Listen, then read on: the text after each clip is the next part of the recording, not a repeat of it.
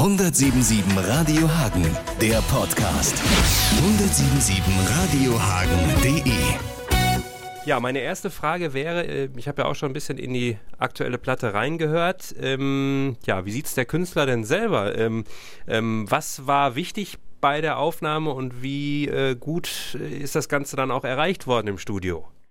Ja, wichtig war für uns erstmal, weil das ja eine relativ junge Band ist. Also wir spielen in der Besetzung jetzt ja gerade genau zwei Jahre zusammen, dass wir so langsam aber sicher unseren eigenen Stil und unseren eigenen Sound auch finden. Das ist ja von Anfang an nicht so einfach gewesen, da wir ja relativ kurzfristig in dieser Besetzung dann auch angefangen haben.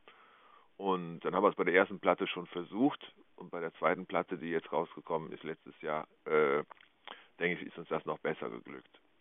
Welche Einflüsse kommen dann da zusammen? Also da wird sicherlich äh, der Klaus Häuser eine, ja, ein dickes Wort mitsprechen, was die musikalische Richtung angeht. Äh, was haben die anderen noch mit beigesteuert oder hat man sich so auf die ja, eigenen musikalischen Sachen einfach ganz verlassen, ohne sich von anderen zu beeinflussen zu lassen? Ich bin jetzt inzwischen im Alter, wo ich mich eigentlich auch nicht mehr beeinflussen lasse. Also versuche jetzt einfach die Musik zu machen, die mir am meisten Spaß macht. Also völlig unabhängig davon, ob das jetzt gerade innen ist oder ob das jetzt gerade erfolgsversprechend ist oder nicht, sondern ich habe einfach Spaß an dem, was ich da mache. Und ich lasse mich von anderen Sachen jetzt eigentlich überhaupt nicht mehr beeinflussen. Und äh, dann ist das halt so, dass ich mache immer Demos von den Liedern, wo ich halt auch alles, heutzutage kann man jetzt das ja aufgrund dieser Computer und so schon relativ äh, perfekt alles so zu Hause auch alleine aufnehmen. Das beinhaltet natürlich, dass ich äh, natürlich nicht der größte Keyboarder der Welt bin, sondern der Matthias kann das tausendmal besser. Und ich kann auch nicht so gut Schlagzeug spielen. Ich kann halt nur irgendwelche Sachen programmieren, wo ich so eine Vorstellung so vage vorgebe. Und äh, die Texte schreibt ja immer der Thomas. Und dann setzen wir uns halt im Proberaum und mit meiner Vorlage erarbeiten wir das dann so mehr oder weniger zusammen. Also ich mache halt schon so ein Gerüst und auch Vorschläge, wie ich mir das vorstelle, aber da kann natürlich jeder dann noch mitreden und sagen, ich habe dann irgendwie eine bessere Idee oder was auch immer. Wie kann man das vielleicht auch einem Nicht-Musiker erklären, dass es nach all den Jahren, es haben sich ja jetzt schon ein paar Jahre sozusagen aufgetürmt des musikalischen Schaffens, dass es nach all der Zeit immer noch was ganz Spannendes und, und im Grunde vielleicht auch Rätselhaftes ist, ein Lied zu schreiben. Ähm, und, und auch de, der Spaß, den es dann macht, so ein Lied zum ersten Mal vielleicht zusammen zu spielen, äh, nachdem man ein Demo gemacht hat. Kann man das einem Nichtmusiker erklären oder ist das irgendwie so ein Zauber, den man gar nicht in Worte fassen kann? Das ist schwer zu erklären, aber ich habe da heute Morgen noch mit meiner Frau drüber geredet, dass ja viele von meinen alten Heroes äh, nicht mehr gerade in ihrer produktivsten Phase sind. Also die meisten Bands, die ich jetzt hier so plakatiert sehe in Köln, die gehen halt auf Tour, aber die machen überhaupt keine neuen Platten mehr. Ich weiß zum Beispiel von Fleetwood Mac, die sind, glaube ich, jetzt kommen jetzt zum dritten Mal auf Europatournee und haben in der Zeit keine einzige neue Platte mehr rausgebracht. Das liegt zum ersten Teil auch daran, dass die Leute sehr wahrscheinlich auch immer nur die alten Sachen hören wollen. Andererseits äh, wäre mir das einfach zu langweilig. Also ich habe einfach immer Spaß an neuen Sachen. Einfach auch deswegen, weil es äh, für mich auch immer eine Quälerei ist, was Neues zu schreiben. Und wenn man das versucht zu erklären für einen, der das nicht versteht, dann ist das, dass man sich irgendwie in seine eigene Musik immer wieder neu verlieben kann. Und zwar mache ich das daran fest, dass ich ja ungefähr so ein bis anderthalb Jahre an so einer Platte arbeite. Mir fällt eigentlich auch jeden Tag irgendwas ein. Mir fällt selten was ein, was mir dann wirklich gefällt oder was mich selber emotional berührt. Das kann man halt am besten irgendwie so erklären. Es gibt ja Millionen nette Frauen auf dieser Welt, aber verlieben kann man sich nur in ganz, ganz wenige. Und so ist das mit meinen Stücken halt auch. Also ich habe massenhaft Ideen und höre mir das dann immer wieder an und denke, nee, das ist es noch nicht und das ist es noch nicht. Und manchmal sind irgendwelche Sachen dabei, die, die ich selber gut finde und die in mir irgendwas hervorrufen, sei es ein Gefühl, sei es eine Emotion, sei es irgendwas, was mich dann dazu bewegt zu sagen, so daraus mache ich jetzt wirklich ein schönes Stück. Ich hoffe, das war einigermaßen gut erklärt. Doch, das mit, mit den Frauen ist ein schönes Bild. Viele sagen ja auch, die Songs sind meine Babys, aber irgendwo, es stimmt wahrscheinlich beides auch, ne? ja, das ist halt, das fragen mich ja unheimlich viele Leute, wie das so vonstatten geht. Aber ich, ich sitze jetzt gerade wieder im Keller, ich bin schon an den nächsten Sachen dran. Und natürlich fallen mir immer irgendwelche Sachen ein. Nur wenn es um mich selber geht, also die Sachen, die ich dann selber nach außen trage, für die bin ich dann auch alleine verantwortlich. Und dafür muss ich dann auch mein ganzes Leben lang gerade stehen. Das ist ein riesen himmelweiter Unterschied, ob mich jetzt einer fragen würde, kannst du mal ein Lied für mich schreiben?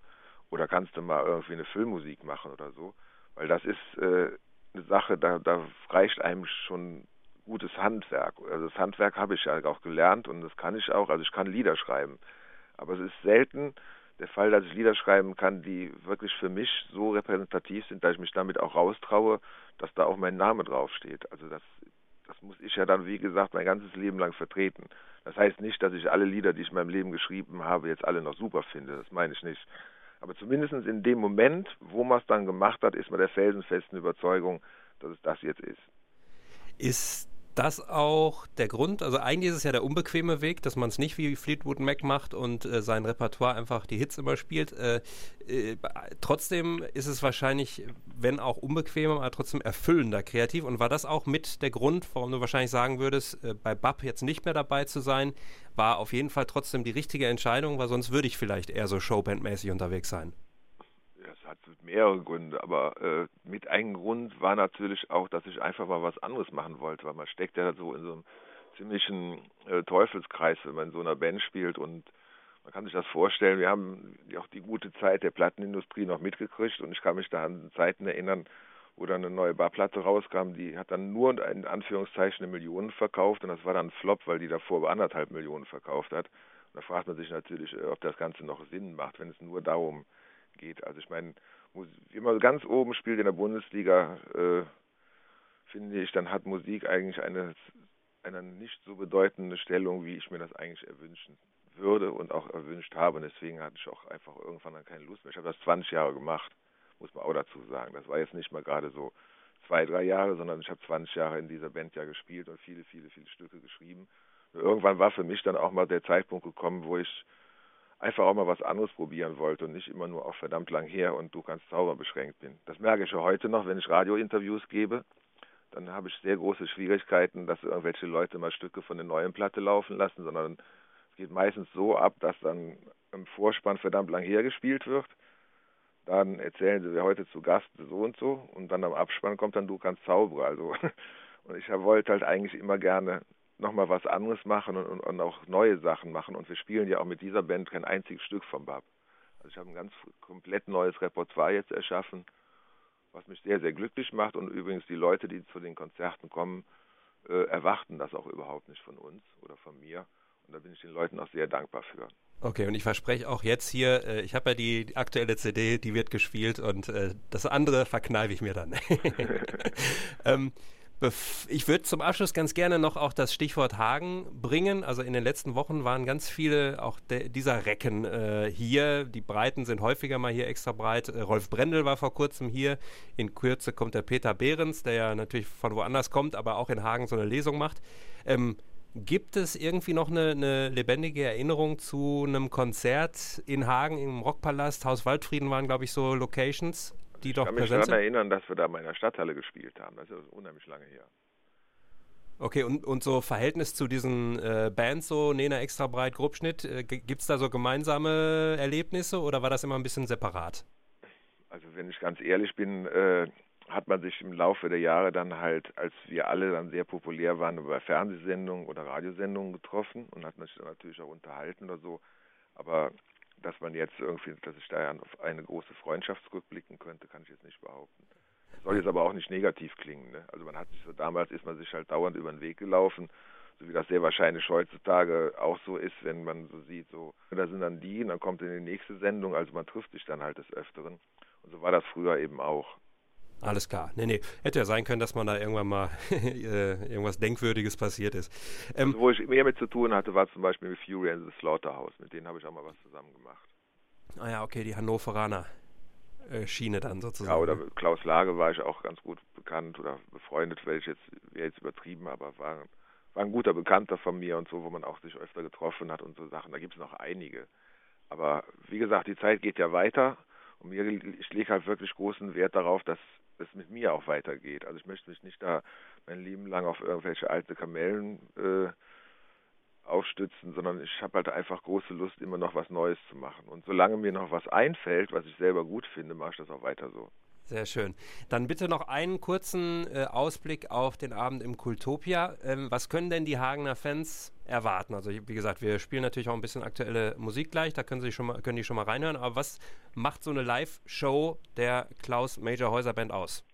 Das ist für mich natürlich sehr schwer zu beurteilen, weil äh, ich, wir gehen auf die Bühne, geben uns große Mühe und denken mit dem, was wir da machen, dass wir den Leuten auch irgendwie gefallen und dass die großen Spaß an dem Konzert haben. Wie die Leute das dann beurteilen, da bin ich dann immer selber manchmal auch erstaunt, wie das bei anderen Leuten ankommt. Aber wir haben ja eine Website und da gibt es auch ein Gästebuch und da steht halt sehr, sehr viel drin von Leuten, die bei Konzerten von uns waren.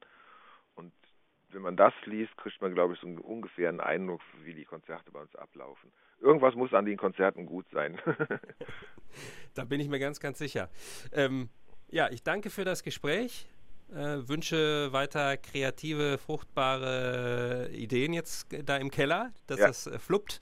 Und natürlich einen wunderbaren Abend im Kultopia.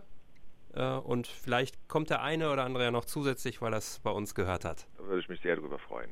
Einen schönen Tag. Danke ja, fürs Gespräch. Danke, ja? ne? Ciao. 1077 Radio Hagen, der Podcast. 1077radiohagen.de